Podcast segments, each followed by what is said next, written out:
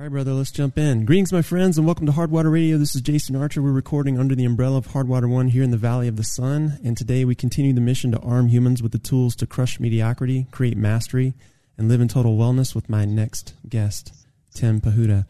Tim is a former pro ball player who has now transitioned into life mapping, and we're going to learn a little bit about all of that and what that means for you during the course of this podcast. So, first and foremost, brother, I just want to welcome you on. Thanks for being here. And uh, Jason, love, th- yeah, thanks so much for having me, man. I really appreciate it. Yeah, man, I'm stoked to talk to you, and uh, I'd like to start and just get a little bit of background on you, man. Tell me a little bit about uh, your story coming up, how you became the man that you are today. What started it all?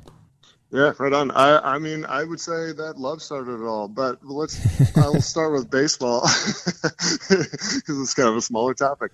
I um yeah, I fell in love with baseball when I was when I was a kid. My dad is a huge fan of baseball. It's I, I feel like that's how it often goes. And um, I decided when I was very young that I was going to make baseball my life. That's what I wanted to do. That was going to be my job. And um, you know, most you know, people pick jobs when they're kids, firemen, etc. I chose baseball, and I and I just decided to chase that 100%. And I did that for 30 years, pretty much. I, I, mean, I retired from professional baseball when I was 30 years old, having really never played beyond double A baseball um, in the minor leagues. Gotcha. So, at what age did you know that's what you wanted to do? Just uh, from the get go, that was your thing. You you had a passion for it, or or something? Yeah, I loved it. I would say, I mean, I think we my my dad and I used to watch baseball a lot, and I you know those guys are on TV. Those are regular people. They're people that you know they're kids that grew up and they that's what they do for their job.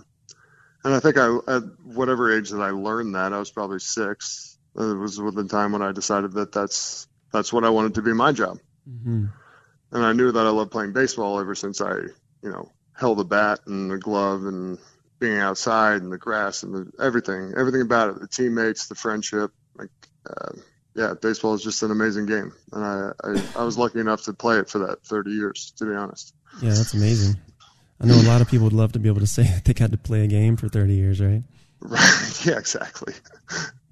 Um, when I left that game, I was I I was essentially I would say call myself lost um, I'd wrap my my entire identity was wrapped around baseball from that from that time since I was a young kid. It was the only thing I really ever wanted to do. It was the only thing I ever was concentrating on. I kind of had it in the back of my mind all the time. I was essentially just obsessed with it. and go ahead. No, I was just going to say, um, you said you're essentially uh, obsessed with it now. I mean, I know a lot of kids that I grew up with, and of course myself. I, you know, we all grew up playing baseball but I, I don't really remember anyone, you know, using a word like obsession to describe it. I mean, it was more, uh, you know, more something that they did for fun. But you, you said as a kid you had this obsession. Um, why the difference yeah. for you at that point? Was it just something that anchored you to your father? Do you think, or was there something inside you that really wanted to get into that game? Yeah, I think both. I I definitely think it's a big anchoring like connection point with me and my dad. It was one of the things that we've we still connect on sports and baseball was our that was our he was my he's my first coach and he'll be my last coach. He's still my coach. Um, yeah, the, I think that's a huge that's a huge part of why I love baseball because it was such a bonding thing between my father and I. Oh, for sure. Still is. For sure. So, did you um, have plans early on of you know going you know, as far as you could with the sport and, um, you know, seeing, you know, how far you could take it? Or was it just something that you enjoyed with dad? Um, no, it was, it was something that both my dad and I, from the point that I said that I like wanted to play professional baseball and I wanted to take it seriously and like really do it. My dad was on board 100% and he like obviously he knows how hard that is. He was like he was an adult at the time, so he understood way more than I did about how difficult the road is. Sure. And he was basically like, well, you're going to have to work your ass off and I'm going to be the guy that makes you do it. And he, he basically, like he was my, you know, he's my co-pilot. He's made me work even when I didn't want to work. You know what I mean? Yeah. And I didn't always love him for that in the moment, but I can be, couldn't be happier with the upbringing I had that was like 100% support and 100% like bear down on me based on like he's basically holding me really accountable to what I'm saying I want to do with my life. Mm-hmm. That's that's that's a real gift when you think about it. It's funny that you that you framed it that way because you know now going into the wellness world, the personal development world, it seems like a lot of people are seeking that on some level, but by the same token, they don't really want to hear the truth, right? They want to hear the truth to a point, you know. Right, right, but right. when it really gets down to it, it's like, uh, well, I thought we were friends. Why are you saying these mean things to me? And you know, and the reality is, it's like, no, I'm just, I want to tell you the truth because you said you were committed to this thing. It's um, Right. it's Yeah. interesting. I'm being your best friend right now. You just don't realize it. Exactly, it doesn't feel that way, right? And that's right, right. so to that. Uh, where I'm sure there were times where that strained your relationship with him. You guys obviously came came through and survived that pretty well, though. Um, so you guys uh, are still pretty tight today, yeah. Yeah, we've had our moments, but we're definitely like we're to the level of best friends now. Uh, yeah, I love my dad. I'm I'm going home to New Jersey here in a couple weeks. I can't wait to see him. Nice man. Nice. and so, did you grow up on the East Coast, uh, playing ball on the East Coast? You're in uh, Denver right now, yeah. Yeah, that's right. I live in Denver now, but I grew up in New Jersey, and I went to Seton Hall University to play baseball. And that was a like after I um, was in high school, I was drafted by the Pittsburgh Pirates, and I was faced with this kind of big decision at 18 years old to play professional baseball for the Pirates or to go to Seton Hall, which I had already committed to like prior to my senior season. Mm-hmm. Um, I ended up choosing to go to Seton Hall, and I was there for four years, and then I was drafted again as a senior by the Washington Nationals Nice. but that that uh, decision that I faced in high school when I was 18 years old, like has I wouldn't say that it well yeah it has shaped it's definitely started it shaped my views on money I would say Shaped your views on money. How and what way? I wasn't drafted at a particularly high round I think it was the 21st round Mm-hmm. and I kept playing all summer and I really was I mean I was committed to Seton Hall and from the time I was drafted I I mean obviously a, it was a huge thing but being as late as it was in the rounds I wasn't expecting a large uh, signing bonus and I was still pretty committed to going to college. And then as the summer went on and on I had workouts with the Pirates. They kept coming to watch all my games and eventually right before uh, I had to make this decision like there's a day that you have to decide. And right before I made that decision, they made their final offer. And it was a big number, and it was like the it was to this date, it's the largest amount of money that anybody's offered me in like one big chunk. Mm-hmm. And I said no to the money, uh, kind of based on the plan that I would go to school, get drafted again after my junior year, and sign for more money. Like the money wasn't really a thing right now. I just put it off. Right. Uh, when I went to school, I already mentioned I was drafted as a senior, which you kind of lose all of your leverage at that point for negotiating. It's like you can either come play baseball for us or you can just get a job somewhere. So, as a senior in college, you mean? Right, yeah. After my senior year in college, I was drafted. So they're basically just saying, you know, this is your last chance to play in college. So, you know, take what we're going to give you or else kind of a thing. Yeah, it was my last chance to play after college. It was basically like, we've drafted you, we have your rights. You can either play with us or you can just go get a job. So how does and that you know, how does that work? I mean, a lot of us, you know, you know, on the outside looking in, we know a little bit about the surface level of the game in terms of, you know, how you advance through the ranks. But Mhm. you know, behind the scenes, I'm sure there's a lot of things that people aren't aware of and, and don't know about. And when you said you were drafted, you know, as a high school player and then went and then decided to go into college, what does that process look like? Well, the negotiating process was interesting because you know I had never been a, sitting at a at business meetings at a table with you know administration from a baseball team before, so that was I mean obviously all of that's a new process to me, but generally when a team drafts you and there's a MLB has a draft every year it's in June. And there's like 50 rounds in the draft. So every team gets to pick 50 guys from college, from high school, from international drafts, kind of from all over the place. Um, there's conditions for uh, like what, uh, like you have to be either a senior in high school or after your junior year in college, you're eligible for the draft. Um, and there's some other rules with junior colleges too, but that's that can get complicated. I won't get into that. so once a team drafts you, they have your they have negotiating rights with you for a year long period, and you basically have to sign with them within that year. the contract that's offered to everybody, like everybody signs the same contract. It's called the uniform player contract. It's a seven-year contract that every minor league player signs. Most people don't know this, but even though you're drafted, like, and you're playing for a big league team, and all of my checks came from the Washington Nationals for eight years, the pay structure for the minor leagues has been set up for like years, and it's based on this uniform player contract that everybody signs. Like I said, so the Washington Nationals, once I signed, had my rights for seven years essentially, and they could put me at any level they want. The pay structure is kind of laid out, and they pay you only during the baseball season, not during spring training and not in the off season. So even though it is a full time job in terms of uh, what's physically required of it, I would say it's it's not paid like a full time job. It's actually treated seasonally by the MLB. Okay.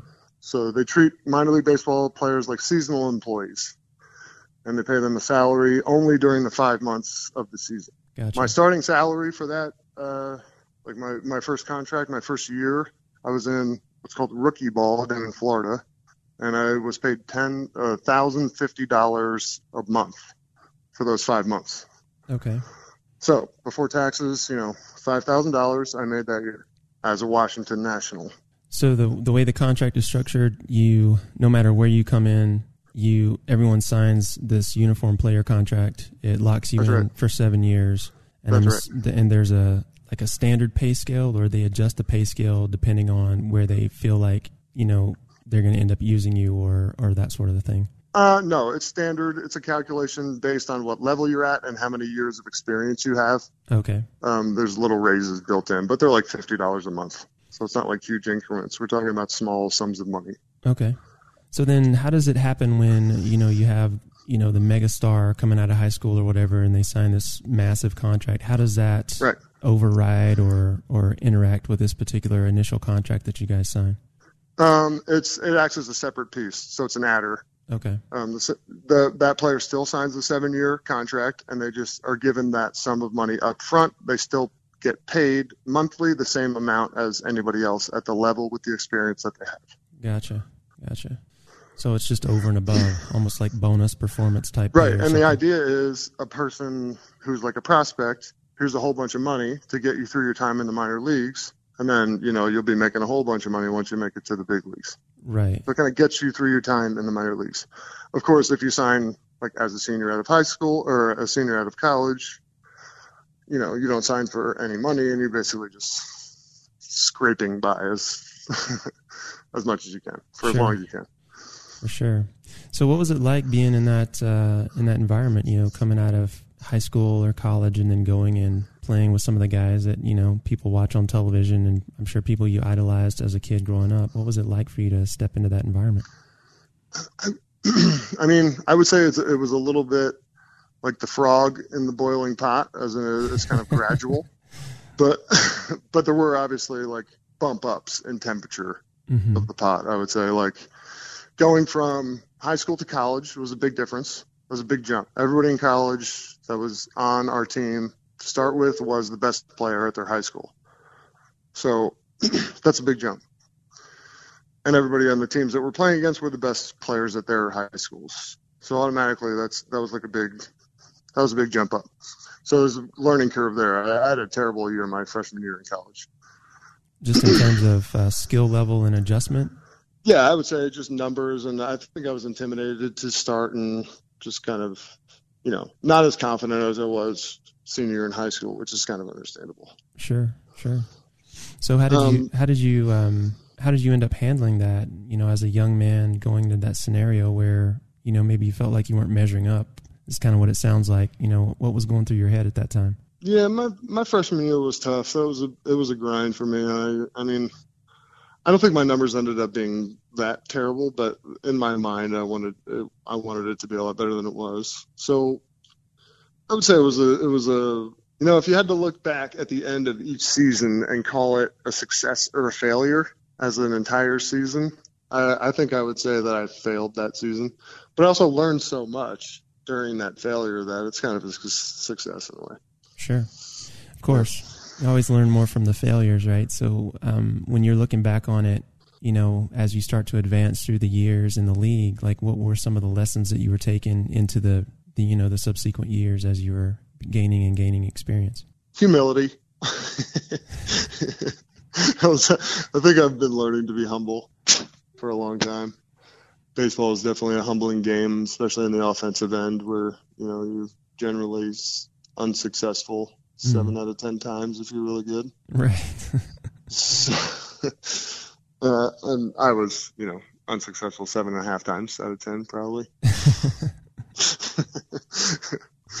um, so I, I, think, yeah, it's a humbling game. I, I, the better I got, and the more levels I moved up, and the higher it was, my my confidence was higher, obviously. But it's it's just a game that humbles you no matter what, no matter who you are. Sure, of course. So humility is a big big lesson. And then the number two rules of baseball that I always talk about. There's there's two rules that they apply to life just as much as they apply to baseball, and it's keep your eye on the ball. Number one. I hate seeing people get hit in the stands because they're not watching the ball. It's like that's the number one rule. You gotta watch the ball. That's my dad taught me growing up. Never take your eye off the ball.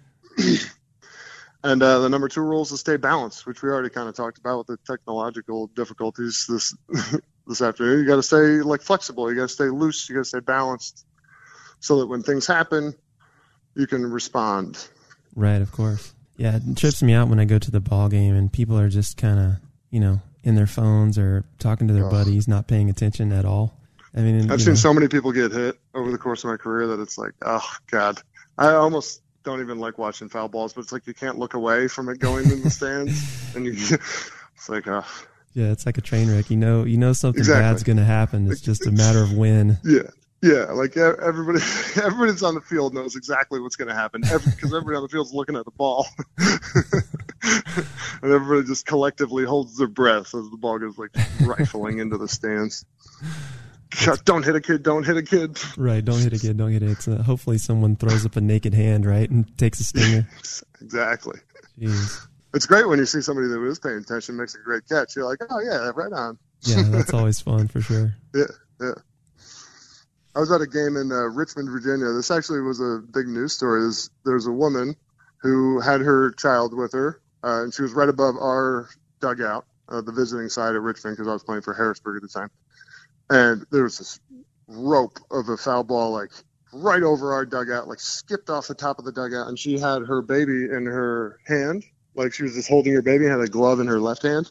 And she snagged that thing, no problem. That's it was insane. great. The video was like the video went viral and uh, she was on like 2020. I think being interviewed is, is pretty great. I was right there. I saw the catch. I was applauding. Yeah, keeping your eye on the ball, staying balanced. I think when I left baseball, like I didn't have a ball to look at anymore, and I was still like I still mentally feel like I'm playing a game because I, I guess that's just the attitude that I have. Like I'd rather just be having fun and playing a game. But with life, I didn't really, I didn't feel like I like I have a ball. Like what's the ball in life? Right. Making money, filling up my bank account. I thought that was the ball. Mm. So after I left baseball, when I wasn't really making money at all, I started chasing the ball of money, doing, making decisions, doing things just what would make me more money, basically. Right. so I took a, a, job that I wasn't particularly excited about. Um, it was a sales position. I'm really grateful that I had it now. Again, looking back at the time, I really didn't want it. so I took the sales position, uh, working for a lighting manufacturer, and I started doing lighting sales. Um, I was basically just doing whatever I could to make money. Right. Sell as many lights as I could. Um, I transferred with that company out to Los Angeles, and I was still I was managing sales on the West Coast for like the western third of the U.S., still traveling quite a bit, and I was pretty miserable. Like, well, this is what it felt like. I had been chasing my passion for a really long time in baseball. I loved it. I loved playing the game. I loved the competition of it. I love the teammates. There was plenty of it I didn't like as, that went along with it, but that was just it. It went along with it. Right. Like it went along with the thing I loved and I could deal with it. I didn't care. Like, oh, you're only going to pay me five thousand dollars this year? That's pretty shitty, but okay. I guess I'll just make it work somehow and substitute teach in the off season, mm-hmm. which is what I did, by the way. um, the pendulum swung the other way, and I decided I would just pad my bank account. And after two and a half years of being with that company doing that, I was I, I would call myself morally bankrupt, but I was lost. Mm-hmm. I really didn't know who I was anymore. I didn't know what I was aiming at. I didn't know what the point was, and I was ready to end my life. and um, I didn't do that. I had a. It was also about the same time that I tore my meniscus playing tennis, and I had a surgery. And I found an issue uh, with my heart that led to six weeks of going back back and forth to just a bunch of different doctors and panicking about my life, mm-hmm. not wanting to lose it. And just intellectually, I know that like, from a place of I want to die to a place of being scared, like there's something there. There's a reason that I'm scared to die, and that means I didn't didn't want to do it. Like I didn't. I'm just unhappy with the way that I'm spending my time. Right. And I'm spending my time like that that's a responsibility piece that I don't think I was taking. And I, it's like it's up to me how I was choosing to spend my time, and I was choosing to spend my time just making money, mm. just doing things that I didn't care about to make money. So and tell, I go ahead. So tell me a little bit about that mindset that you were carrying. Um, you know, coming out of the the baseball career, you know, you were talking about how this had been your passion for so many years, and you're you know you're you're not making what you wanted to make, but yet you're following this this passion of yours, and you know there was a lot of good and bad and ups and downs that came with that. But there came a point where it sounds like you just said, you know, enough is enough. It's time for me to move on and do some other things. And you said the pendulum swung the other way, so you started chasing the money, right? Going after you know how you could you know earn more or or you know sort right. of bridge that gap that you were experiencing in the past. And what happened in that time frame? inside your head to make you get to the point where you felt like you know suicide was an, an option for you? That's an interesting question. I I I think it was just a like I was isolating myself. I will say that. I think that was a big piece. I felt isolated in Los Angeles. I felt disconnected from the sense of community. I think ba- one of the biggest things that I got during my baseball career was this big community. Like every year I would go somewhere, Florida for spring training, and there'd be 150 people that are part of my family. We all have the W on our chest, and we all play for the Washington Nationals, and we've all got some crazy baseball story that ends up with us being drafted by the Nationals and us playing together as part of this family. And I always had a baseball family mm-hmm. every year. You know, guys, new guys would come in, some guys would leave, but it was a community that I was always a part of.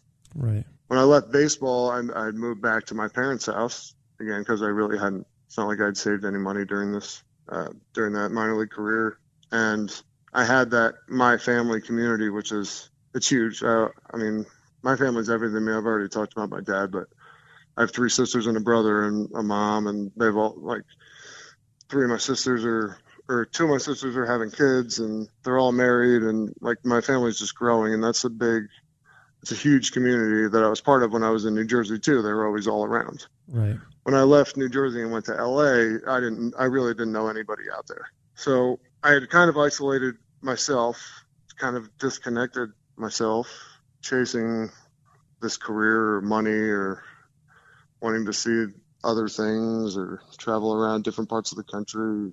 I didn't like who I was, um, and I wanted to leave.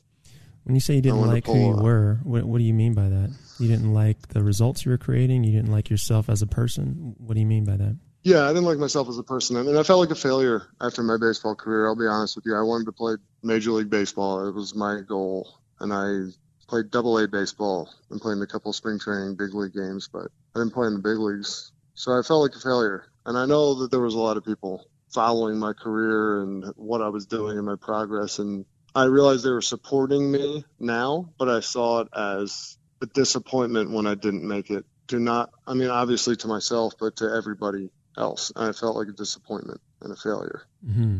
And that it didn't make me want to be a part like if, of the community, of the community that I had, of right. my family. I pulled out. Yeah. And this was happening. You said this happened when you had moved to the West Coast. I would say that it it culminated with me moving to the West Coast, me sticking up my hand for that job when it became an opportunity. It was like a way to get out with somebody else paying the bills and sending me as far away as I could possibly get right. in the United States, pretty much from New Jersey to Los Angeles. Yeah, for sure. It's like you can't get a lot further than that. Yeah, it's two different worlds, man. I, I can relate. I moved. Uh, I moved from the South to L.A. and that was a uh, an eye opening experience. And I, yeah. like you, I knew no you know one, didn't know the area, and uh, it was tough, man. I'll be honest with you, and I can understand how you know if you're not comfortable with yourself in that moment, you could you know you could really feel isolated and alone, like you're the only one you know on your side, so to speak. Yeah, and it's not like I'm obviously I'm, I don't I don't like who I am. I don't care who I am. So I'm not out there. I'm not like putting myself out there to be connected in a community in Los Angeles or wherever I am. I'm just kind of staying in my apartment. Yeah, going to existing. business meetings, making trips when I need to make them, but I'm not like, you know. Yeah. I ended up with, with a decent tennis community out there again through sports, like the way that I have found community since I was a kid.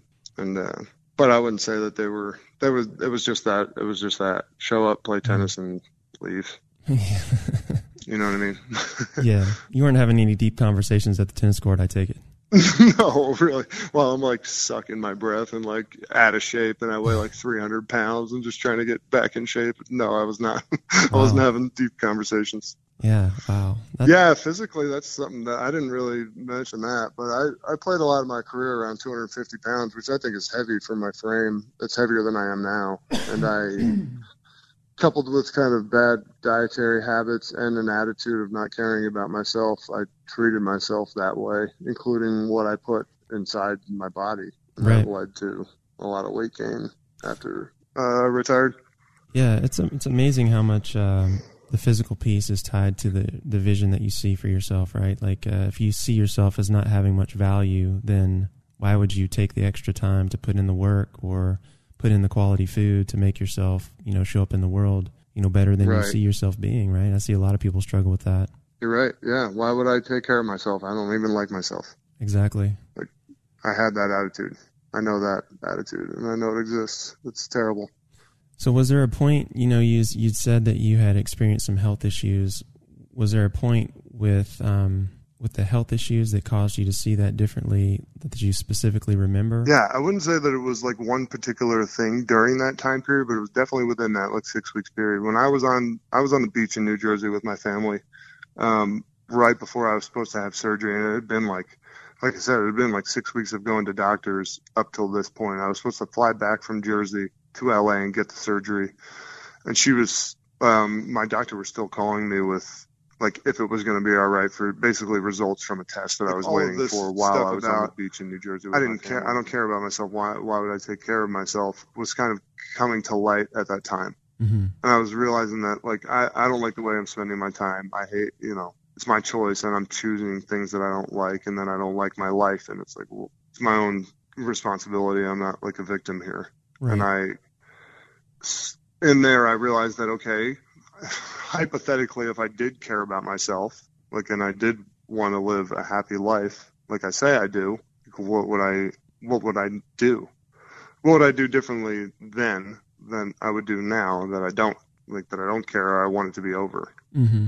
And then I just started redesigning the way I was doing things. And I started with diet and sleep and like water intake and like super simple things that are data driven. So it wasn't like an emotional thing yet. Right. I was just like, I'm going to get back in shape and feel confident again about the way that I look. Kind of shallow, kind of superficial. And it led to deeper thoughts about like, well, how, what, what is all of this about? Like, well, how, what drove all of this? And when you asked me at the very beginning of this podcast, what, you know, what drove, what started this whole story? And I said, love. Like that's, it was really about sports and baseball and connection and my dad and it was all love driven. Like, how do I, and I think when I was a kid, when I was younger than I can even remember, I decided that the way to bring love into my life, the way to get love, um, my interpretation of love, congratulations, pats on the back, like, good jobs, way to go, buddies, was to be a winner.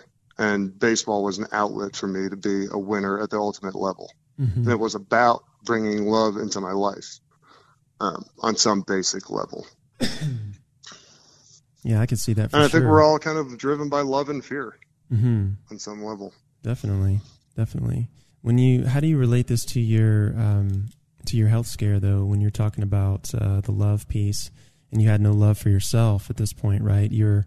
It sounds like you're the love that you're describing was based on an externality, like you were waiting for people to validate you. Yes. Yes. You know, from the Yes. outside in, and here you are. It was a heart issue, if I remember correctly. Yes. That's right.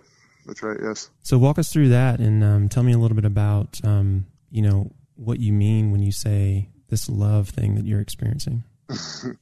Um, so logically, I've always been a pretty logical thinker. It was actually like my best class in college was logic. I dominated logic. but logically, if I didn't love myself, which I didn't, I was sure about that. Then anybody in my life who were to tell me that they loved me, right, which was a, is, was a lot of people, is a lot of people still. I didn't believe them, so I wasn't accepting of that love because I just didn't believe. I was just dismiss it as they didn't know me that well, Mhm. and I know myself better than anybody knows me. So those people, you, yeah, you love me because you don't know me that well Oh wow. is in my head. So I'm not genuinely accepting of love. So I'm I don't actually have love in my life, Mm. and I'm I'm shut off to it. I was shut off to it, and that I mean, that's logically why I started taking care of myself because I can't accept love unless I love myself. So I need to become a person that I actually love, and the Mm. only person that can actually create that person is me. wow. And that's when I was like, okay, I need to redesign this thing from the ground up. That's pretty amazing. and I'm still still working on it. Well, it's yeah. not like I've figured it out. yeah, aren't we all right? all working on right? it. We're, we're all in the same boat, right? Yeah, that's, that's interesting, man. The way that you frame that, though, when you're talking about uh, refusing to accept someone's affection or love because the reason is they don't know you, right? There's this implication that you know some really deep, dark, evil thing about yourself that they don't, or that they Right. don't see, right? And that Right. because of that, you're not worthy of receiving this thing that they want to bestow upon you. In this case, love, right? So you just don't accept it, and it just never gets in, and all the hate becomes or the fear becomes bigger than the love. Mm. Sure. And I realized I really wanted to help people, and I really needed to help myself first. Mm. And I'm still working on helping myself, obviously. But when I discovered life mapping and visualization targeted towards being the person that I really want to be and living the life that I really want to live, things started to change uh, Right. pretty quick using that tool. For sure. And I want to get to that tool, but before I do, I want to hear a little bit about um, your story. Did you, uh, around the personal development piece, because it sounds like you had a tremendous mindset shift um, going from, you know, being fearful to now being wanting to help people, from wanting to die to now wanting to live for something. I mean, this is a, you know, this is a monumental shift. So, did you jump into the personal development world, or were you doing books? Were you doing seminars? What were you doing to, you know, to sort of support this change in your life? Right. Um, I was definitely reading a lot. I, I still read a lot. It's a big habit of mine. I think I developed that uh, driving or uh, riding on minor league buses. A lot of time to kill, so I was reading a lot. Um, seminars also too. There's a seminar called PSI seminars. So it's run regionally, kind of around the country, but I've been through their entire program as well. It's very enlightening from an introspective standpoint of view. hmm I've had I've obviously hired coaches as well within the like personal development field outside of my dad, even though I still talk to him all the time. Right, like I said, my number one coach. right. Um, I wouldn't say I jumped into any like it wasn't even a thing when I I didn't even thought about it as a career when I started working on myself. It was just I wanted to like who I was. I wanted to Mhm. love who I was so that I could be accepting and believe people when they tell me that they love me. Right. At what point in your life were you starting uh, the seminar work? Um, I would say 2016. The whole the end of 2015 was when the whole knee situation and heart thing were happening. Kind of August, September of 2015, and then into 2016, I was just like I said, I had started focused purely on physical, like getting back in shape. hmm you know, food, exercise, water, sleep, all those four things. I always harp on those four things with people Right, because they're just physical things that you 100% have control over and nobody else does. right. Um, so I would say eight months of like really working on myself physically before I started delving into belief structures and um, deeper values and programs and you know automated things that are running my mentality in life and really kind of being aware of those things and paying attention to them and getting to the bottom of them through curiosity mm-hmm. um, over judgment. So when you started in the the psi work, um, what was your initial impression? Were you open to you know being one of those people who needed to be fixed, you know, in the seminar, or did you go in um, with an open mind? You know, I had been yeah, I had been working on myself for quite a while at that point, and I had opened my like coaching wellness business, and I had been taking clients in that world in that sphere. So when I initially went to Psi seminars, my thought was to be there for the weekend and learn some stuff that I could help my clients with. Right. Because I'm, you know, I'm all figured out, so I'll just pass this along to people who need it. right, of course. right. so, uh, yeah, that was my initial thought. Uh, obviously, things those that changed pretty rapidly at uh, Psi seminars. Are you are you part of that? Have yeah. you been through the Psi seminars program? I have, yeah. I did Psi. I started the Psi work in December of 08, and then in the following year, I did all the advanced courses as well. So I finished right uh, Principia that fall. Mm, great. Yeah. I uh, I did. I was 2016. I did the whole program. Nice. Yeah, it's pretty intense year. Yeah, pretty sure. intense year of like uh, learning about myself. So, what were some of the things that you started to take away when you started to look at yourself? Like, uh, you know, I know when I went into the basic, you know, I I was only there because somebody gave me a two for one. Like, I had this money program running that, you know, hey, you know, you know, uh, money is something that other people have, and uh, oh, by the way, uh, here's my friend calling me saying, you know what, I've got two for ones, and even in my scarcity mindset, I was able to say, okay, well, that's a good deal, and I'll, you know, I'll go with my, you know, my now ex, and we ended up going, but that was the only reason that I went there, and then when I went there and I saw how the room was set up, I immediately had, you know, all my walls up because I felt like, you know, I didn't mm. really need to be there, like you, I had it all figured out. Right. That quickly became, uh, you know, quickly became obvious that that wasn't the case. So, um, you know, in that seminar, I remember taking away some humility. That was one of the biggest things that I took away from that first step. And that's mm-hmm. helped me obviously learn and grow and go forward. And then the same thing with Seven and men's leadership and Principia. So I'm just wondering if there's, you know, a particular aspect of life that, that you that was impacted when you started like your basic and then went on went on to the advanced seminars from there. Yeah, absolutely. I, I mean, relationships are I, I think relationships with people are the number one thing. And like I, I've already kind of alluded to, my connection to community through baseball and then New Jersey and then kind of losing it, moving to LA and redeveloping it here in Denver, like kind of with a purpose when I moved here. Like, I realized that in relationships, I'm just as competitive as I am when I'm on a baseball field, which mm-hmm. is not really a good thing.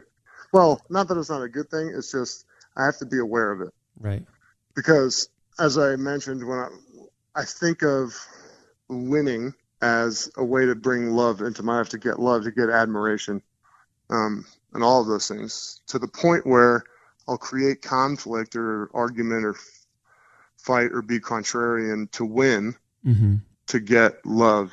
I would be in a relationship with a person I was dating, or even a relationship outside of like a romantic relationship with my parents or my siblings or friends where I will start an argument in order to win the argument and expect their love in return oh. as a result of me winning because that's how I would brought love into my life. That was my main way of getting love from people.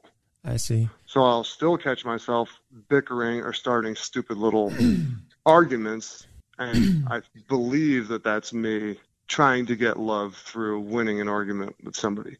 And that's a huge like interpersonal thing because obviously that doesn't work in relationships. The competitiveness, it's not a, it's not really a teamwork attitude. It's a, it's a I want to beat you attitude.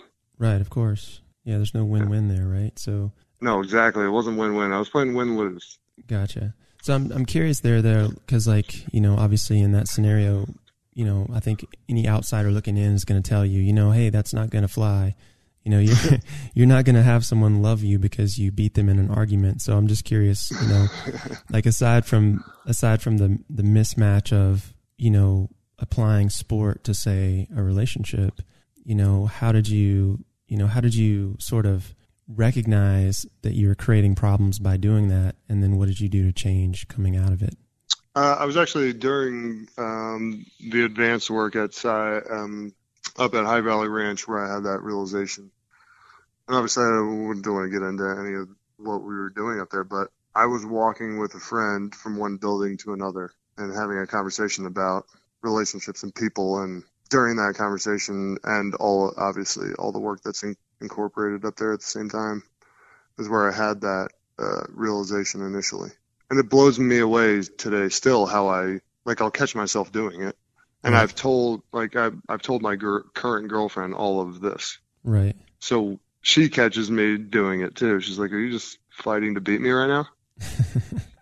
and I'll have to take a step back and think about if I am or not. So when you were walking with that friend, was it something that just came to you, or are you guys having a conversation and it triggered that realization for you? It was a conversation back and forth about the way we were within our individual relationships in our lives. He's from California. I'm from you know, I live in Denver now, so we weren't like, I didn't know him before that, and we met, and he was telling me about his life and his relationships, and I was telling him about my life and my relationships, and he was he helped me have that realization. Mm-hmm. We were in the one plus one equals three, th- you know, mode of, you know, growing off of each other, and we I would say we had that realization together. I see. So just yeah. in the course of talking through it, it's something that hit you. Yeah. Yes. Beautiful. That's cool though um, that you're able to you know have that awareness now, right? And when you go into and you said, you know, with your current girlfriend, you're like, you know, hey, this is how I show up sometimes, and now she's yeah, kind yeah, of throwing exactly. it back in your face. But um, it's kind of cool because it takes the power and takes the sting away, right? And do you find that um, you know when you do get into that mode that you can snap out of it more when uh, now that you've shared that little piece of darkness about yourself with her? Right. Yeah. Absolutely. I can, and she she can help me snap out of it too, because she can see it. Right. Of course. so awareness is just it's just the, it's a first piece. It's a huge first piece. It's not everything. Like I said, I still will do it. I'll still jump into a competition mode. Right. Yeah. I think uh, getting rid of those hardwired programs, those things that those behaviors that just continue to recur, it's one of the most difficult things to do. I don't know that they ever go away but by shining light on them, right, you you take some of your power back, and that's what I heard when you were telling me the example about how you shared with her. Hey, this is how I show up. You know, keep an eye on it.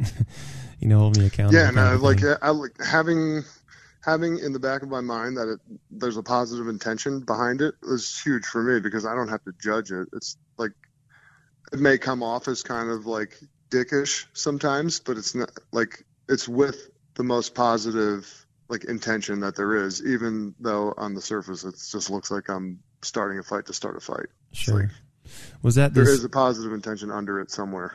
Definitely. Is was that at Psi Seven or at MLS that you're talking about? It was at Psi Seven. Psi Seven, yeah.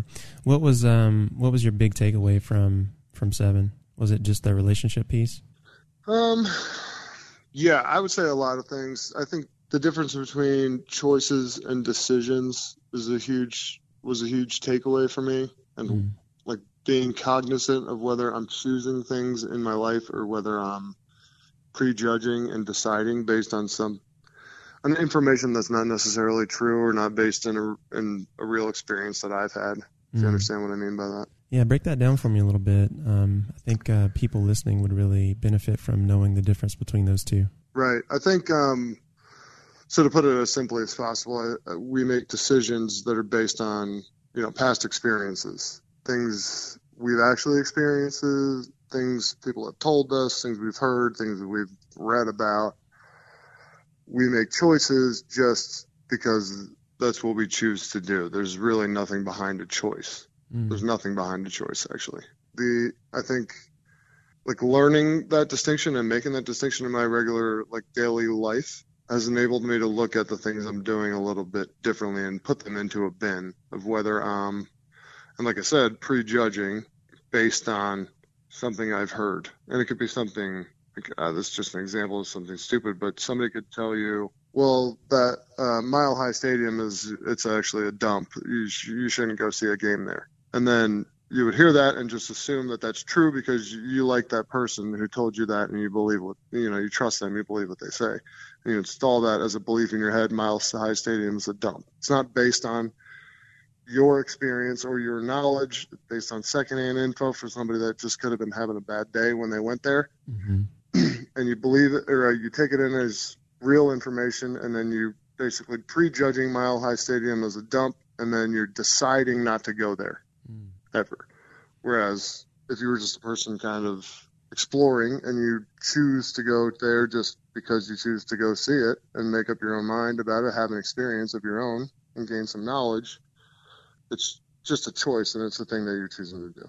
So is so is it that um, decision in this particular instance? It always comes from some sort of prejudice, like you're you're jaded because you heard or or someone told you something, whereas choice is always coming from freedom.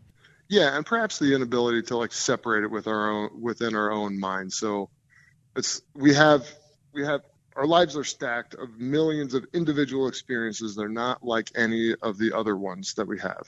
Mhm. And we have a tendency to have like one little experience and then amplify it to be a lesson that we can apply to a broad spectrum of things. And that's it's really I don't think it's the right way to go through it. Like it, every situation is different than every situation that's ever happened before. Like every podcast interview that you do is different than every one you've done before. Mhm. Even if you ask the same questions that you ask in every interview, right.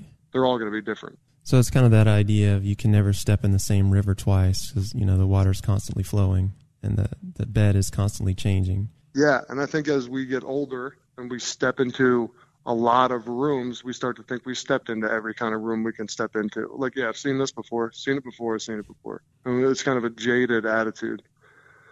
And it takes away from like the daily, like the day to day kind of amazing stuff that happens because we look past it. Yeah, it's uh it's hard to see the same thing with fresh eyes.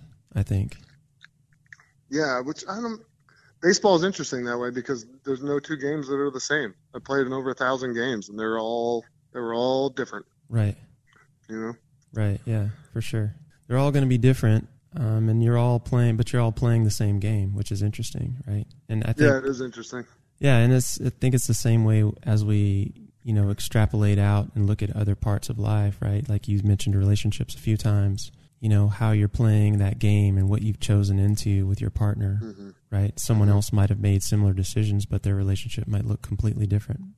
And no Right. matter how you slice it, the two relationships will never be equal. It's a really interesting way of looking at things when you think about how, I mean, when I walk around and I see people walking around, you know, inside their lives or, you know, inside the mall or a shopping area or the grocery store or whatever, I see people just kind of going through the motions, dead eyed and just like, it seems like they're waiting for death to take them in a lot of ways. Like Yeah. there's there's nothing to look forward to anymore.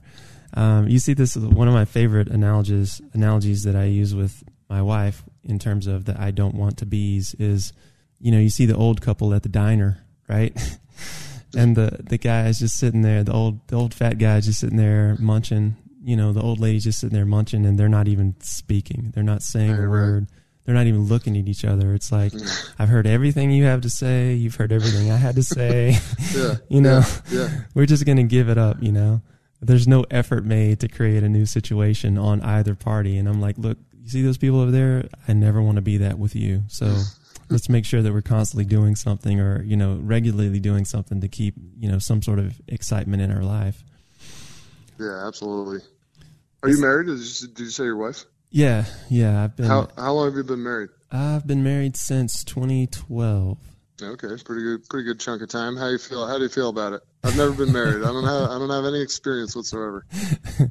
Well, it's interesting. Um, you bring this up, and I, I've told this story a million times. But you know, when um, when my wife and I were dating, we were going through the psi work at the same time. And Mm. For anyone listening, if you don't know what I mean by that, it's just the seminars put out by Psi Seminars. So you can go check it out on their website, and I'll put a link in the show notes. But basically, I was coming out of a really shitty relationship, uh, going into Psi Seven, which is the first advanced course Mhm. and um, she was also looking for something new. So I went into Psi Seven really raw and emotionally sort of flayed open. And um, I had nothing to lose. So I was just, you know, going around. I was speaking to everyone. I was asking questions of everyone. I was, you know, just doing my best to connect and make some sort of impact and, you know, provide some provision of giving, you know, in the form of conversation or, you know, empathy or whatever the case called for.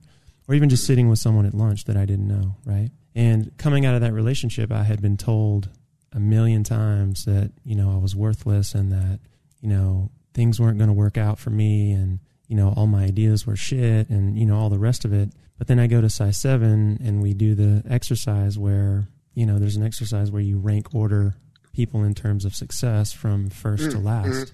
Mm, right.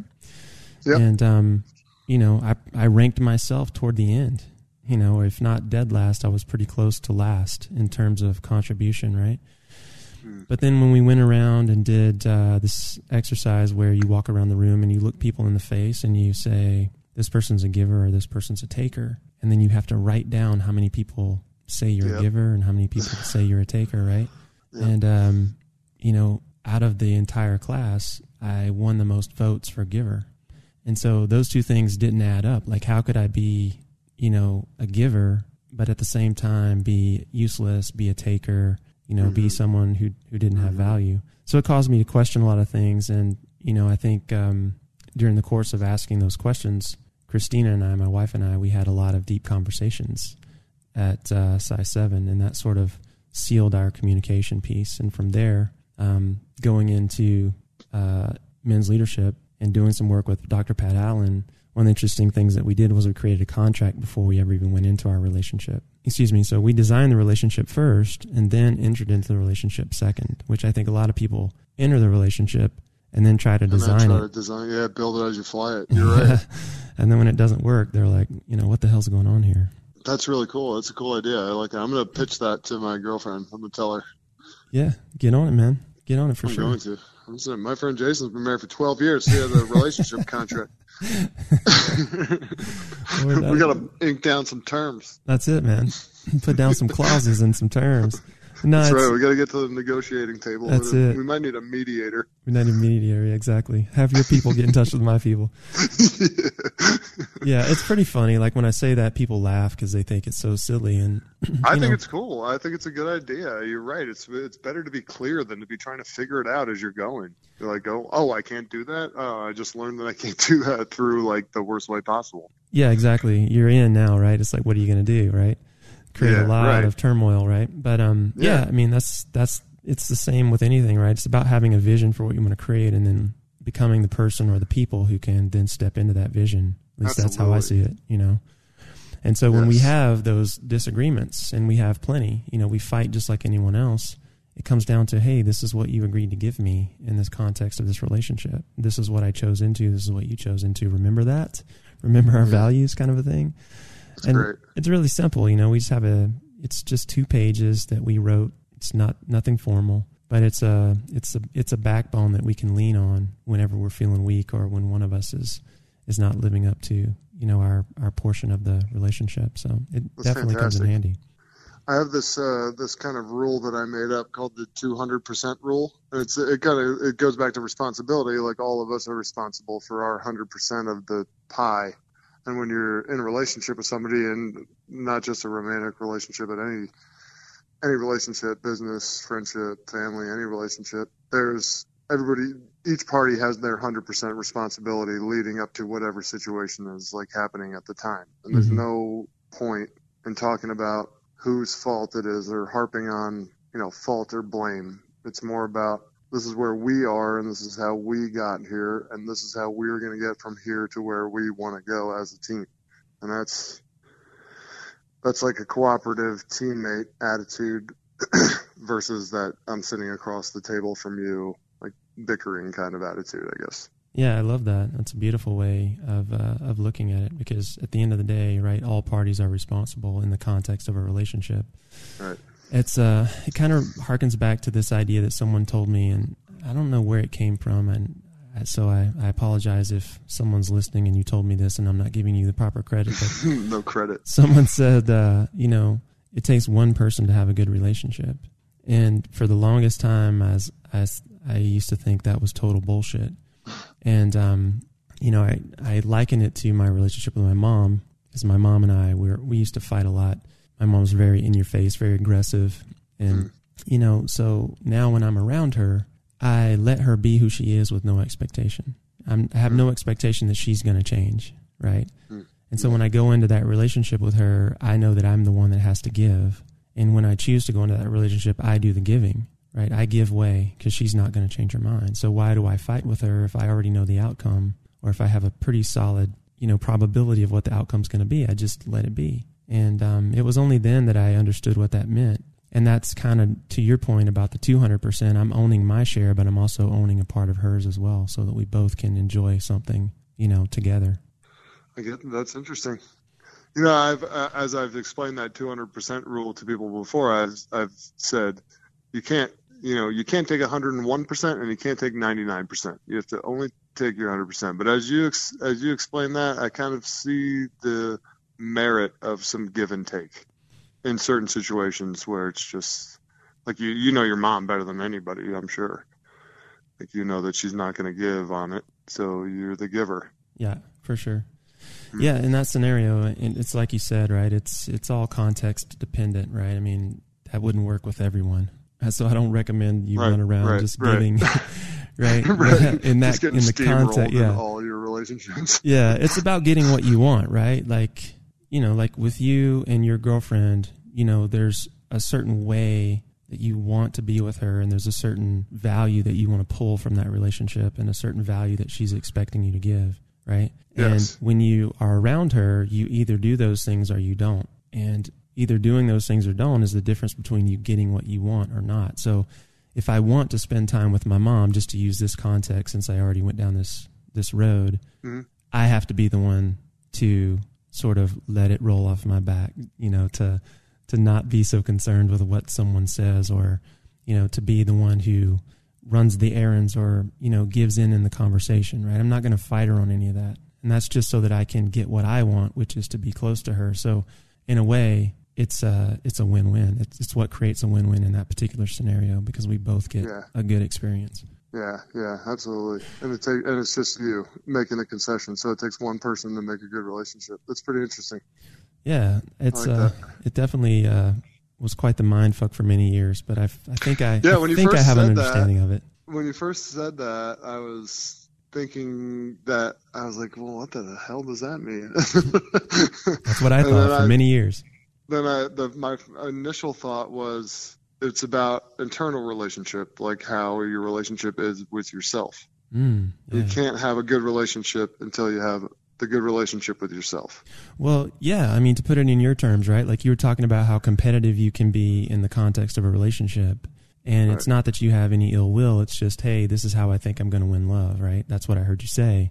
And Yes. and so it's it's the same sort of thing like um you know, do I want to go in and be competitive and create a negative situation Mhm. or do I just want to, you know, create what I know or act in a way that or act in a way that I'm fairly positive is going to generate a good result. And the answer becomes easy at that point because like I don't want to fight with anyone, especially not my mom. So Yeah, you know, why bother with that, you know? Right, exactly.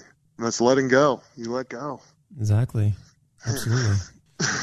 It's a, it's um it's interesting stuff, man. It's uh you can you can go a lot of different directions with it. But I think, you know, and I think you're going to talk to this point in here in just a second when you start talking about the life mapping, but having the vision of what you want to create is everything, right? Cuz Yeah, if absolutely. if I wanted to, if I want to have a good relationship, and I it, and I don't know what that looks like, then there's no way that I can create that, right? If I want to have a, a good business, or um, you know, if I want to have a good body or a good physique or a good diet, and I don't know what that looks like, then it's impossible for me to create that.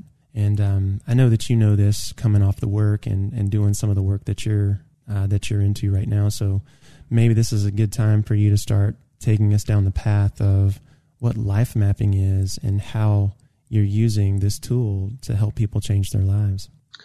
Yeah, absolutely. Thank you. Uh, uh, that was a great setup too. By the way, you're right. It's it's a creative process that we're all engaged in, whether we like it or not. Like we're all creating our lives, whether they're going great or going poorly. They're being created by us. So what a life map is is simply a tool to help tell a different story. And it's a it's a really simple visual exercise in that we deliver I mean we deliver an 11 by 17 poster size map that's based on four categories: ideal self, challenges, ideal future, and tasks.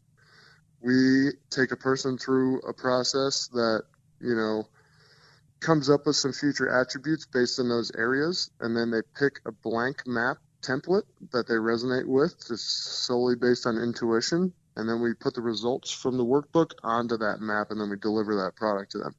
So the tool itself has a story layered into it, but it is up to the person who makes the map to kind of develop the story and tell it to themselves and other people. Mm. It's all based on the idea that we're telling ourselves a story. We have a narrative running in our head about ourselves all the time. For a lot of us, it can be negative.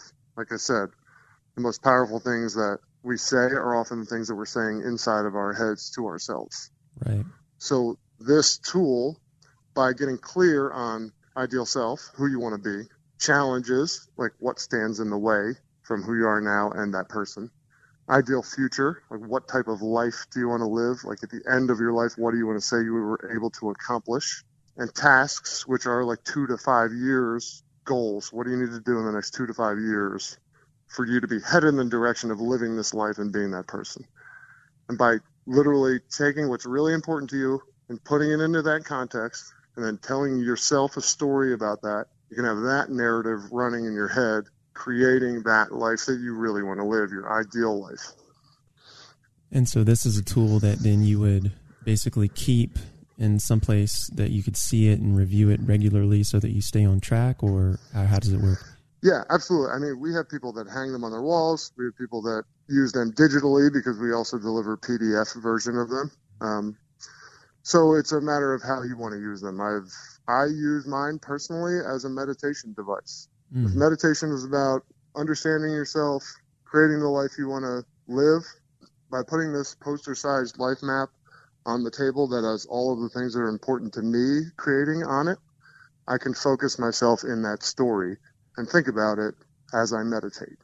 That's really cool. So, um, so talk me through uh, like a meditation for you, a typical medica- meditation. So you, I'm assuming, have your life map drawn up you've you've got it in front of you you've, or you've got a visual on what it is and, and what you want to create but then what does your meditation look like in terms of incorporating that are you talking to yourself and walking yourself through the life map or are you just meditating on like the thoughts of it how does it look for uh, you some of each um, i have an individual place on my life on my life map that has my workshop as well so there's a part of my and that's a side term or side well, it's not really a side. It came from Napoleon Hill in Think and Grow Rich, the workshop of the mind mm-hmm. tool um, that's represented on my map. So I can see myself walking down a road that is on the map to a door that is on the map and opening the door and stepping into that door as part of the visualization.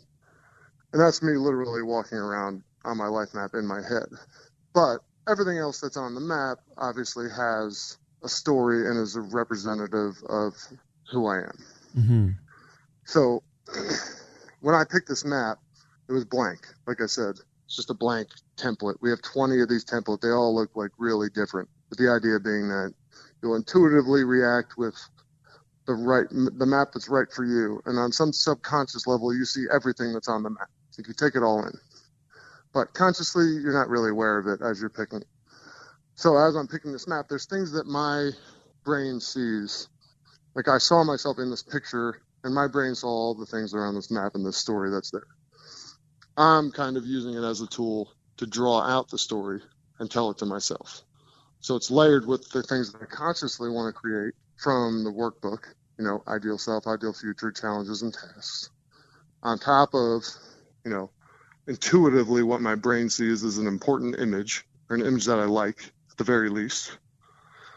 And having both of those things together in a tangible, like like I said, 11 by 17 size poster, like just creates a visual tool for my life. It's the ball mm. for my life. Back to the baseball analogy of what's the ball. Right. Like if I'm going to keep my eye on the ball playing this game of life, what does that mean? Mm. To me, it means everything that I've created, all the story that I put into my life map now, and I've been using it for a few years. Now that I have that tool and I put that story on there, I've been creating the ball for myself. I see. So, what was your first exposure to this idea of life mapping? I mean, it sounds similar to you know like a dream board or a vision board. Yeah, but, but yeah, with yeah. More Very, direction. and that is visualization. You're right. Yeah. but, Um, I, but I like the aspect that you're describing of having like a clear direction on it. So, um, you know, talk a little bit about the differences and, and how you discovered this particular tool. Right. Um, my my like history with vision boards is pretty limited, although I have made them before. Um, it is about like installing images to your subconscious mind or stories to your subconscious mind. So the the, uh, the reason a vision board works is, I mean, it's confirmation bias. The more you tell yourself something, the more that something can happen. Right. Um, right. the more you see that thing, it's like, uh, yeah, we just train ourselves, our brains that way. And a lot of our training or the things we've learned is narrative based, even it, even through our own stories. Like the lessons that I've learned, the lessons that you've learned through the things that have happened to you in your life are because of the story that happened. Like you lived some story and you learned some lesson at the end of it. And that's like a tangible knowledge. But it's a story that you tell yourself. So this is like if a person is unhappy or lost or confused or unsure about themselves or unconfident or hates themselves, the person that hates themselves who has a lot of energy on that, perfect person to make a life map. Because a life map is really just about designing who you want to be and understanding who you are. Mhm. It's about establishing point A and point B. Who are you? Where do you want to be? How are you going to get there?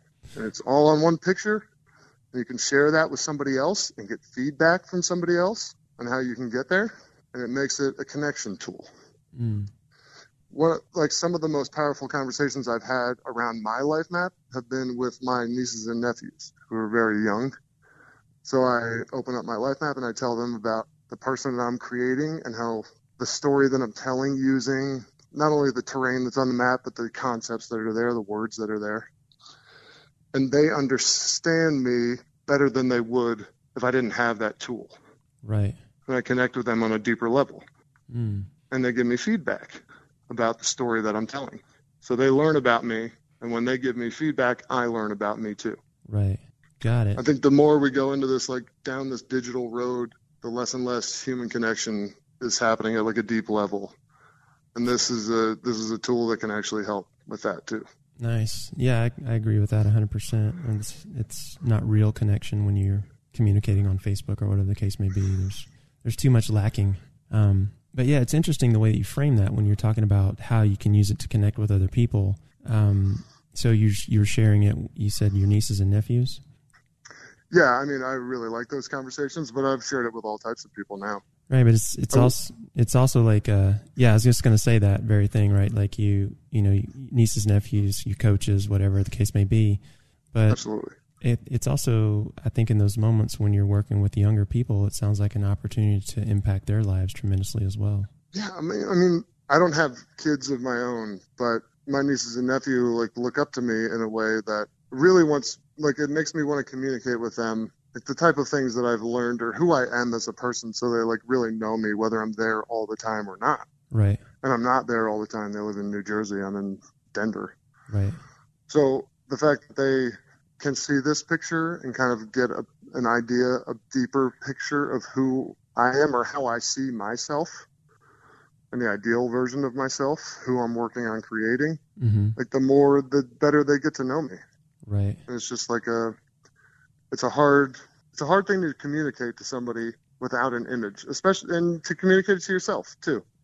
Right, because I'm basically trying to tell myself this story about this person that I'm creating, that I'm designing out of thin air. And if I don't have the picture to go along with it, it's like, wait, what am I? Who am I trying to be? What am I about again? What am I doing? Like, you know what I mean? yeah, yeah. Get it's easy to get lost with all the distractions in the modern world for sure. But even with that, you know, not having a compass, or in, in your case, you used the analogy of keeping your eye on the ball, right? Not knowing what that is. I think the way you framed it was not knowing what the ball was in life, like in your real life.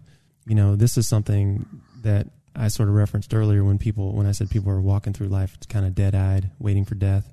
You know, mm. it's like they've given up. They don't know what they're doing. But the reality of it is, at any point, you can make a new decision and and go for a bigger, better version of yourself or a life that you want to create. And with this particular tool, it sounds different from like your standard dream board ish thing where you just slap some photos up there, and that there it sounds like there's some built in accountability. I think a lot of the complaints with you know, like vision boards and stuff like that is like, well, you know, just putting a picture on your wall isn't going to make you rich or make you famous or make you well liked or, or any of it. It's what you do about creating those things. And so, um, yes. And so how and this every single every single person that I have like told my story to using my life map, they understand the person I'm trying to create. So if I tell them like it's my desire to create a deeply loving, like connected person and they see me not being that person, they can they can hold me accountable right there. I oh, remember mm-hmm. that life map that you showed me where you're talking about how you're being a loving person. How are you being that person right now? Right. That's a really simple question. That'd be really hard to answer if I wasn't being loving. And they can't ask that question if they don't know that that's the person that I'm trying to create. Right. And the only reason they know that that's the person I'm trying to create is because I've showed them that mm. on a picture. Right. And so, have you had people come up to you and do that on a, you know, uh, on a on a regular um, basis? Not the loving thing specifically, but I've had people like looking at my life map and trying to un- trying to you know put the vision they have of me, uh, like reconcile the vision they have for me with the vision that they see on the piece of paper, like how I see myself. Oh, I see. And talk about specific concepts that I've put on there. Right. So on on your particular um, life map, what does it look like? What's your where are you sure, taking? Uh, where are you so, driving you? It is a so picture a two-sided valley with a lake in the northeast corner, and the entire valley is surrounded by a huge mountain range. Okay. And then at the bottom left, so the southwest corner, is a is an opening where a river flows out, and it flows from the lake in the northeast all the way out of the mountain range through the gap in the mountains at the southeast. It's a big mountain range surrounding this two-sided valley with a river splitting it coming from that lake in the Northeast. And the story that I've kind of created, and it's kind of laid out this way, is the ideal, my ideal future characteristics, the things that I like really want to accomplish in my life, the big things, are on the mountain range that's surrounding this valley. And as I do those things or work towards those things, the runoff fills up the sea, the lake that's there. It's called the Sea of Wellth, W E L L T H. Mm-hmm and then that fertilizes the two sides of the valley, which were initially labeled helper and capitalist, and that river flows out from the sea straight through. And that gap in the mountains is where I try to approach the world. So the gap in the mountains where you're trying to approach the world, meaning what specifically? It's like uh, so if somebody was to walk up to this scene, right, mm-hmm. to this land, right, that's on the map. They'd see mountains basically all the way around it. Right. But if you come from the southeast corner, there's this gap you can walk through into the valley, right? Right along the river into the valley. Right. And that's the area where I try to approach the world. And it's the area, it's love. It's all related through love. Gotcha. And the idea is that I'm approaching people from the southwest, from the loving area. Mm. And if people come to me from somewhere else, they're just going to see mountains. I see. So yeah. you're, you're kind of like boxing out. you're boxing out the negative, and um, yeah, only allowing yeah, I in. Am. I am. Yeah, only allowing in the people that you feel like are coming at you with like a true intention for your well-being and your affection for you and that sort of thing. Yes. I like it, man. That's cool. Yes. Yeah, I'll send you a picture of actually of my life map that you can attach to the podcast if you want. I don't know if that works. Yeah, definitely do that. Uh, I would love to. I'd love to see it and uh, also include it. Maybe even make it part of the graphic for sure. Um, yeah, that'd be great. Actually, I can send you like my original life map, and then I can send you like what like because it's printed out, it's on paper, and I tell people it's best if you like make it your own through some type of editing process, whatever you choose that to be. So I've like drawn and written and changed word. I've done all kinds of things on my life map. So I'll send you like the picture with all this stuff on it too, so you can kind of see how somebody would use it. So as I'm like thinking about myself and it's on the table and I'm doing the meditation process, I'm telling myself the story and things come up and I talk to different people and I have different insights about myself. I'll change things and I'll edit it and I'll add and I'll draw and it's a piece of art that's kind of living and growing. Nice. That's cool. As I use it. I like that. So you can sort of, you know, build it or alter it on the fly, if you will. As yeah, as, right. as- it's kind of a so the first life map that gets delivered is really kind of a rough draft. I It's like see. your story keep evolving, and so is this if you use it to tell it. Mm. So, um, so I, I think I have a pretty good idea of what a life map is. Um, but tell me a little bit about the technology, the mental processes that go into, you know, the creation of this tool. Um, You Right. know, obviously visualization. I'm sure. I'm, I'm assuming is going to be one, and then knowing your baselines, right? But what else is going to be going into that? So the the bulk of the coaching program that's laid out with the life map is it's neurolinguistic programming based Okay. NLP. Are you familiar with that? Yeah, I am actually. Yeah, right on. So again, it's based on the words that we're telling ourselves, the stories that we're telling ourselves, how we're talking to ourselves. We have an entire like a six week story program to develop the life map further and have a deeper deeper like meaningful connection to it, hmm reconcile differences between, you know, reality now and the story that's being creative. Obviously, part of that is homework and telling your story to people and kind of developing it further. That's all secondary to the life map tool itself because you know anybody can purchase you know download the life mapping starter package on our website and just follow the directions and you'll have a life map delivered to you once you complete the workbook. Um, like anybody can do that now. It's on our website. It's easy. The work the talking to somebody about it preferably a coach who's going to walk you through it the right way. Developing the story long term over time like that all is the work that's involved it's like you said it's it's great to have the vision like there has to be like some work that goes into it too Right. Of course. and that's kind of what the program is with it Okay. So but it's that not. being said the tool itself can be used just as it is for the low upfront cost and used without coaching and used just as I've explained it so far. You can still tell that story, you can show it to people, you can get feedback, you can learn about yourself, you can start to realize what's driving you, what's there, how you can become that person, you can tell yourself that story. Of course. So you've got a standalone tool. You've got a coaching program that goes along with it that's NLP based, which is super powerful stuff. Uh, for those of you guys who haven't looked it up, we'll definitely link up uh, some NLP stuff in the show notes. And the technologies around the um, the usage of the tool in terms of modifying it, uh, sharing it, um, you know, having a baseline versus having targets. I'm assuming the coaching program kind of goes into depth about how all of that stuff is set up. Absolutely. And we I didn't talk much about the task section, the two to five year goal section. That's a that's looking a little bit further into the future than most people are maybe used to doing on a on like a daily basis. Um, but yeah, it's about working towards creating the person that shows up in the picture. Mm-hmm. Ultimately, we want to make like an ideal mirror is what this map is. And since it's a hard copy, like it really isn't technology based. Like we, the life mapping starter package starts on our website. It's downloaded.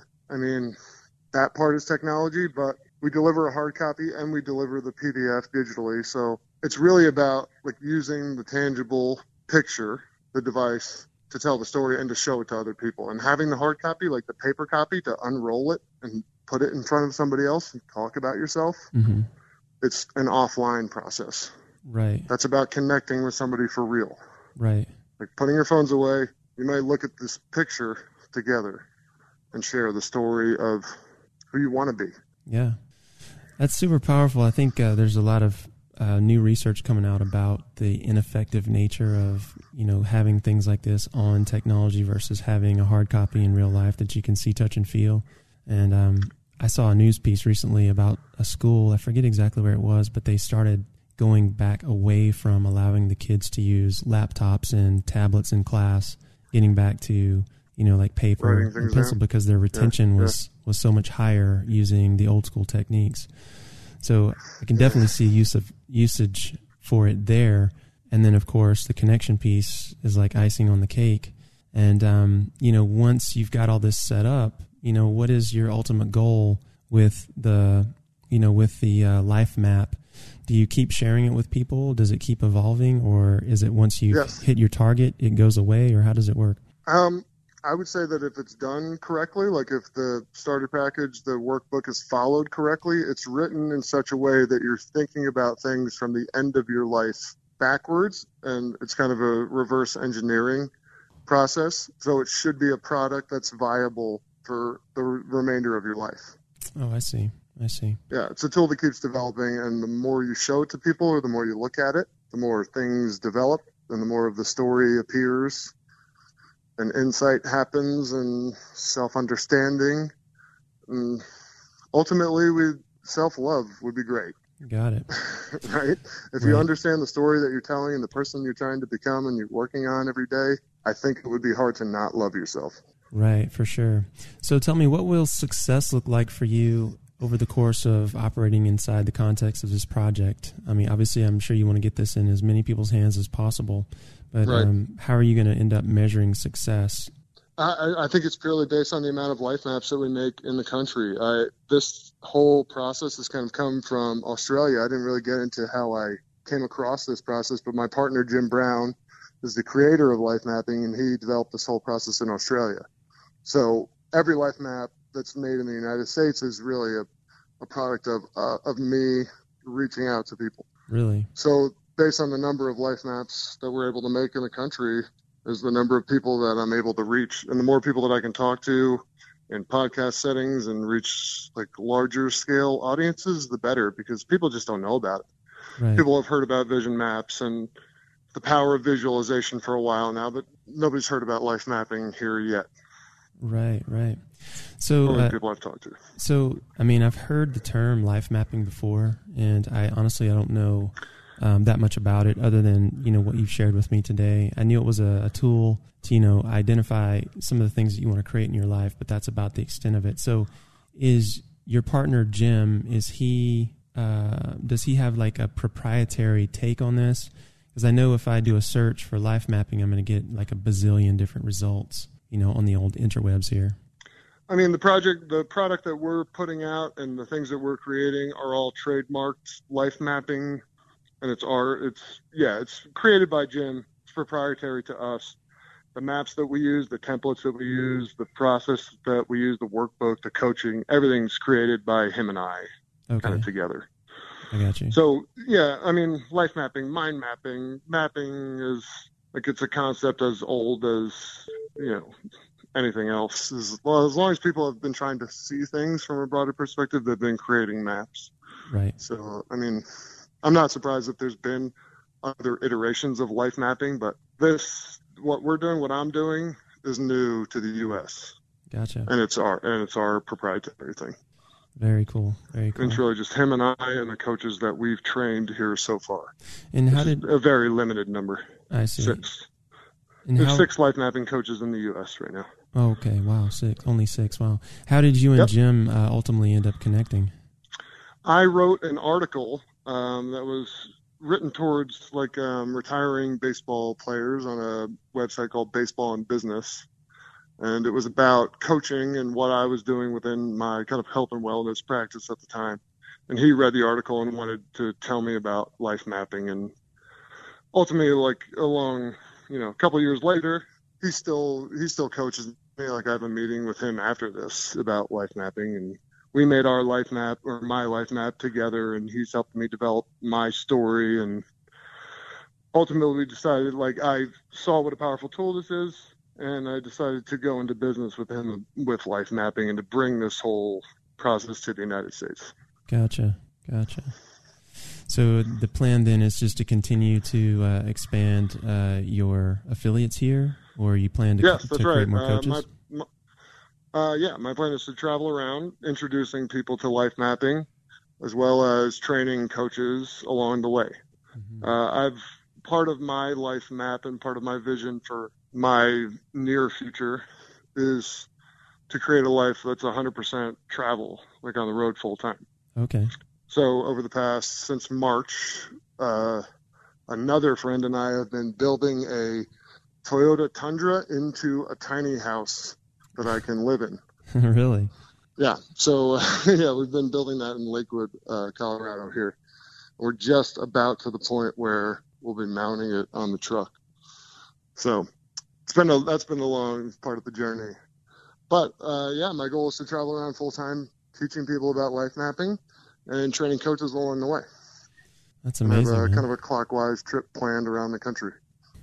So before I ask my last question, uh, tell the folks listening how they can get in touch with you or get their hands on a copy of the life mapping program.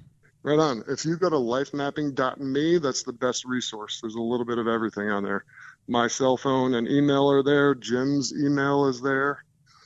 Um, we do have an informational meeting on Monday nights at 7:30 Denver time. That anybody is welcome to join. If you reach out to either Jim or I, we can set you up with a link for that as well. Very cool, my friend. And that's just kind of a, anybody's welcome to that meeting. We just talk about life for a half hour. Awesome. And uh, you said it's open to the public. So um, do you guys? Yeah. Do you guys? Are you are you basically going over a uh, sort of an overview of the life mapping program? Are you taking questions? How does it work? It totally depends on who shows up to the meeting. So we kind of customize it. If people that are at the meeting already have life maps, it's a little bit of a different discussion than if people have never heard about life mapping. Okay. If we have people from all across the board, we just try to keep it kind of general with mentions about life mapping and what it is and how to get involved with it. Very cool. Well, I'll definitely have to get that link for you, uh, or from you, I should say, and uh, you know I'll get all this stuff in the show notes so that everyone can reach out who is interested and check you guys out and uh, get a copy of the life mapping program if they are so inclined. So the last question, my friend, is always the same, and that's simply this: What does wellness mean to you? Mm. Wellness means being internally fulfilled regardless of external circumstances. Beautiful. I love it, man. I don't think anyone's described it that way before, so I appreciate that. Yeah, I always love when I get a new definition. It's funny; people think they know what words mean, and until you ask them what they mean, and you get fifteen different responses. And, yeah, right. and a lot of times they're all valid. So, no, I appreciate that, man. That's very beautiful. I want right. to I want to take a moment and just say thank you. I appreciate your time today. Thanks for sharing your story. Um, thanks for talking to us about life mapping it's been a Thank pleasure. you so much, Jason. I really appreciate you having me and taking the time and your mission of arming people with the tools. I, I hope life mapping is a tool that your audience can use or is interested in. Definitely, my friend. I'll definitely uh, link it up and. Um, you know, I'm I'm, I'm kind of curious myself, so maybe I can uh, get a copy of it and dive through it and be a better, uh, be better able to recommend it to people in need. So Mm, absolutely. We can, we can, talk about that, but absolutely, man. Appreciate the time today. Thank you so much for um, for sharing your story and uh, taking us down your journey. Um, I know it's been uh, an interesting one, as as most people's lives are. But right. I'm glad you're doing well, man. I'm glad to hear that you've got this new business going off, and I'm happy to know you and have you in my life now. So, yes. for all of you guys listening, on behalf of Tim and myself, this is Jason Archer signing off, and we'll see you guys in the next episode.